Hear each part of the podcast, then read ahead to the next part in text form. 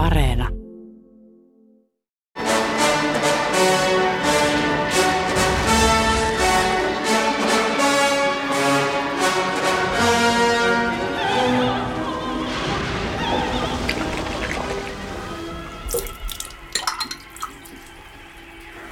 Heipä hei, täällä on Kiisulahden kansanoopperan johtaja Liisi Kivipalli ja tutustumme ensi kauden ohjelmistamme nyt.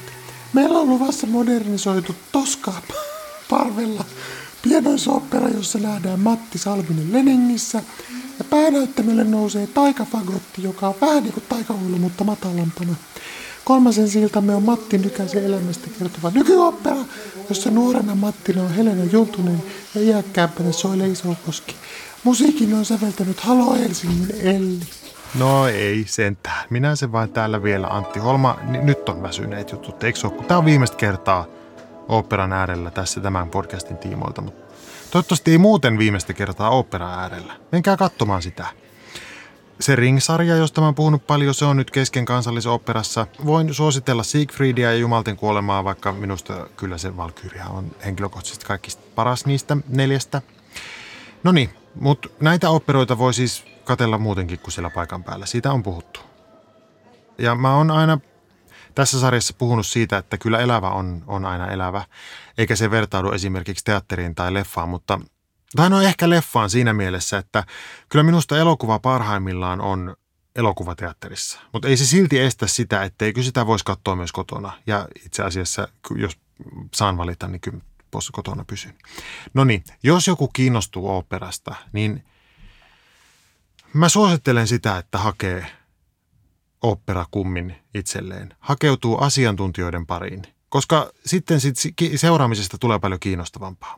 Mutta ei kannata hakeutua fanaatikkojen pariin. Ne on oma maailmansa kaikilla taiteen ja viihteen ja urheilun alueilla.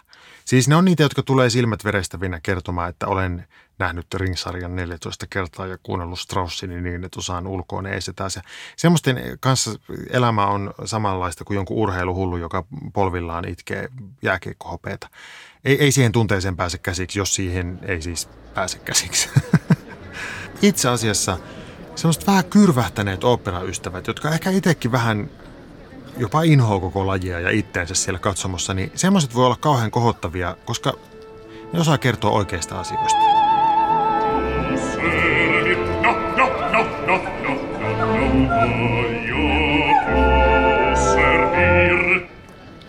Mä tutustuin äh, ringsarjan myötä semmoiseen Heleniin, joka ei ollut ollenkaan kyllä kyrvähtänyt. Hän oli ihastuttava. Hän on australialainen rouva, joka istui mun vieressä sen koko, mitä se nyt on, 18 tuntia sen viikon aikana.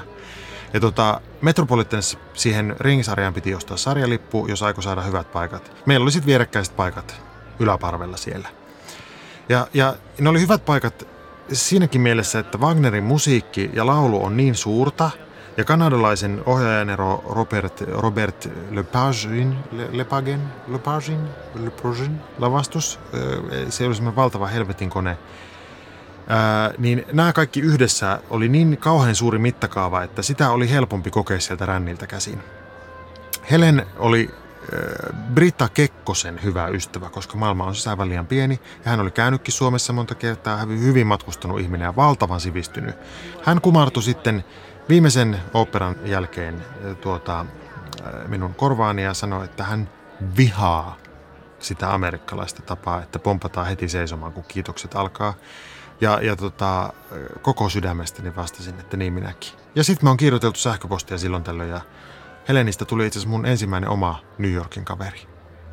Ja mä tunnustan teille nyt tässä semmoisen semmoisen asian, jota mä oon tässä vähän niin kuin kierrellyt ja kaarellut ja josta mä oon tehnyt pilaakin kun, ja mä oon sanonut se monta kertaa tässä podcast-sarjassa, että operaa ja taidetta yleensä pidetään elitistisenä hupina.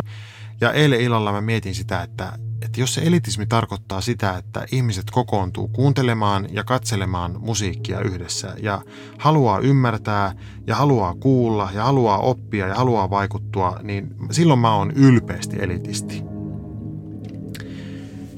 Ja nyt tietysti tämä kuulostaa varmaan inhottavalta, varsinkin jos on semmoisessa tilanteessa, että tekee neljää työtä, että saa lapsilleen ruokaa, niin, niin ei niitä kymppejä silloin kyllä varmaan operaan käytä, eikä kannatakaan. Ja nuorempana baarityöläisenä, kun mä olin siellä Kisiksen päädyn Club Operassa, niin, niin sieltä oli valovuosien matka siihen kadun toiselle puolelle kansallisoperaan. Ja joskus kun mä pyörin myöhään illalla siinä niillä kulmilla vieläkin, niin mulla tulee niin kuin koko vartaloon lyövä muisto siitä, kun oli kuusi tuntia seissyt teinien vittuilua kuuntelemassa siinä hirveässä metelissä siellä Club Operassa. Niin jos joku silloin olisi tullut sanomaan, että tervetuloa tänne Ariadne auf Naxosta kuuntelemaan 50 euroa kiitos, niin olisi varmaan lyönyt. Ja sitten samalla Mä oon kauhean kateellinen kaikille niille musiikkiharrastajille, jotka on päätynyt jo nuorempana klassisen pariin ja oppinut vähän sitä kieltä, koska lopulta kaikki taiteenlajit vaatii vähän perehtymistä ja sen kielen oppimista. Opera saattaa kuulostaa melulta ja kiljumiselta, jos siihen ei lainkaan ole tottunut.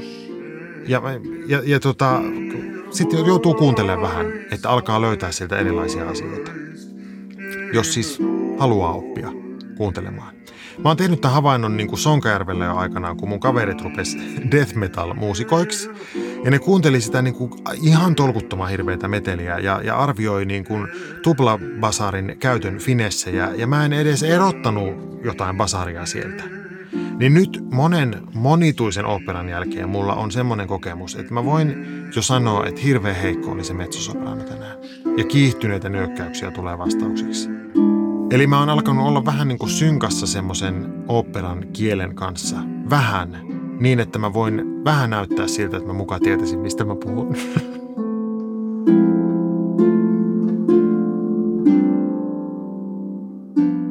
Manun työkaveri Lee nauroi mulle, kun mä olin Carmenin jäljiltä vähän silleen, että no ihan hauskaa, aika perus.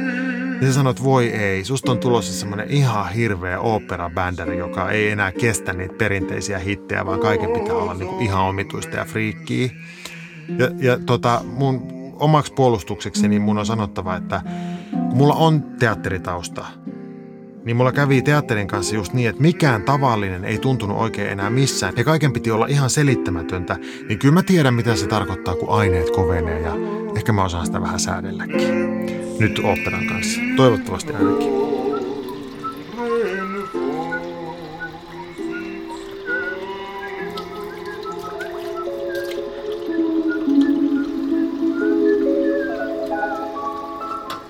Mä oon tullut omassa elämässä semmoiseen pisteeseen, että mä en tiedä mistään mitään, enkä mä osaa mitään. Ja siksi opera on tarjonnut mulle mahdollisuuden vähän sivistyä. Ja mä en tarkoita nyt sitä, että opera olisi yhtä kuin sivistys. Mutta musiikki ja myytit ja tarinat, joita opera käyttää, on kaikki semmoista kulttuuriperimää, jota mä haluan tuntea vähän paremmin. Ja, ja mua hävettää se, miten sivistymätön mä oon ja miten mä en tässäkään podcast-sarjassa ole voinut tarjota mitään niin kuin erityisen älykästä tai uutta kulmaa operaan. Ja mä unohtelen jo juttuja, joita mä oon nähnyt ja myytit puuroutuu mun päässä. Ja tosi monesti mä haluaisin vaan mieluummin katella niitä YouTube-videoita pelkästään, mutta mulla on semmoinen olo, että ihmiskuntana – nyt mä puhun todella suurella, suurilla sanoilla, mutta mä ajattelen näin, että meidän on pakko pystyä katsomaan myös taaksepäin. Teatterin tekijänä mä aina ajattelen, että tärkeintä on se, mitä on tässä nyt ja mitä on tulevaisuudessa. Kaikki klassikot on ihan yhdentekevää paskaa. Ja nehän on yhdentekevää paskaa, varsinkin jos ne joutuu huonoihin käsiin. Mutta operassa on se etu, että musiikki mun mielestä suojaa huonoilta käsiltä enemmän. Et vaikka siellä näyttämällä kuinka oltaisiin puvuissa pyöriviä kokainin käyttäjiä ja, ja iPhoneja käytettäisiin neukkarissa, niin sitä musiikkia ei ole kuitenkaan vielä pantu tietokoneen esitettäväksi. Ja sen musiikin läpi sinne menneisyyteen ja klassikoihin on tosi hyvä katsoa. No olipa nyt jotenkin hirveän ylevä ajatus. No niin. Sitten kun näytös on ohi, niin saa huutaa bravoa, jos siltä tuntuu. Ja sitten tulee tärkeä tieto. Sietämättömimmät operaystävät tunnistaa viimeistään siitä, että ne huutaa naispuolisille ihmisille brava ja orkesterille monikossa bravi ihan muina italialaisina ja nousee seisomaan ja hakkaa käsiään sillä tavalla liian kovaa yhteen, että tärykalvossa asti tuntuu, jos joutuu istumaan niiden lähellä. Siis se liian kovaa hakkaaminen on sellainen tapa, jossa hakataan sormilla kämmentä, siis vaikkapa vasemman käden sormilla oikeita kättä tai kumminkään päin nyt hakkaakaan. Siitä tulee kovempi ääni kuin jos hakkaa kämmenellä kämmentä. Ja oikea tapa antaa uploadia on siis, että hakkaa kämmenellä kämmentä, koska siitä tulee vähän paksumpi ja hellävaraisempi ääni vieruskavereiden kannalta. Mutta kuitenkin riittävän kovaa, että voi osoittaa mieltä, jos oikein haluaa uploadia. Ensi illassa näyttämölle voi heittää ruusuja primadonnalle eli naispääosalle varsinkin, mutta tuota, pitää olla varovainen, ettei heitä vahingossa harpistia päähän niillä kasveilla. Kyllä minä ymmärrän, että pitää päästä kotiin kakalle ensimmäisten joukossa, mutta se rynniminen ja töniminen, se on raskasta.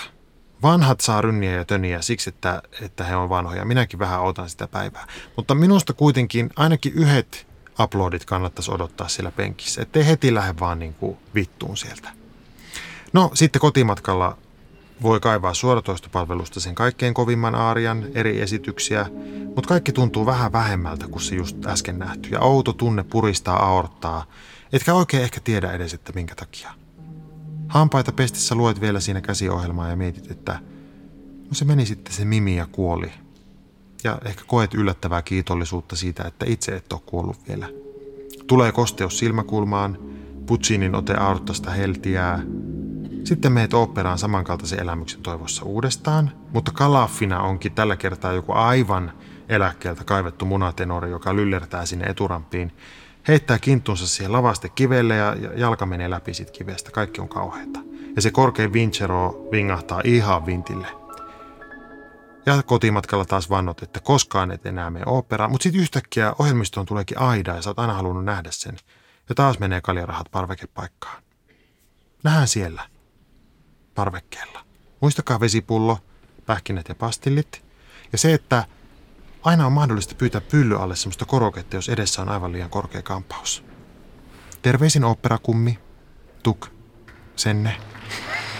Moikka!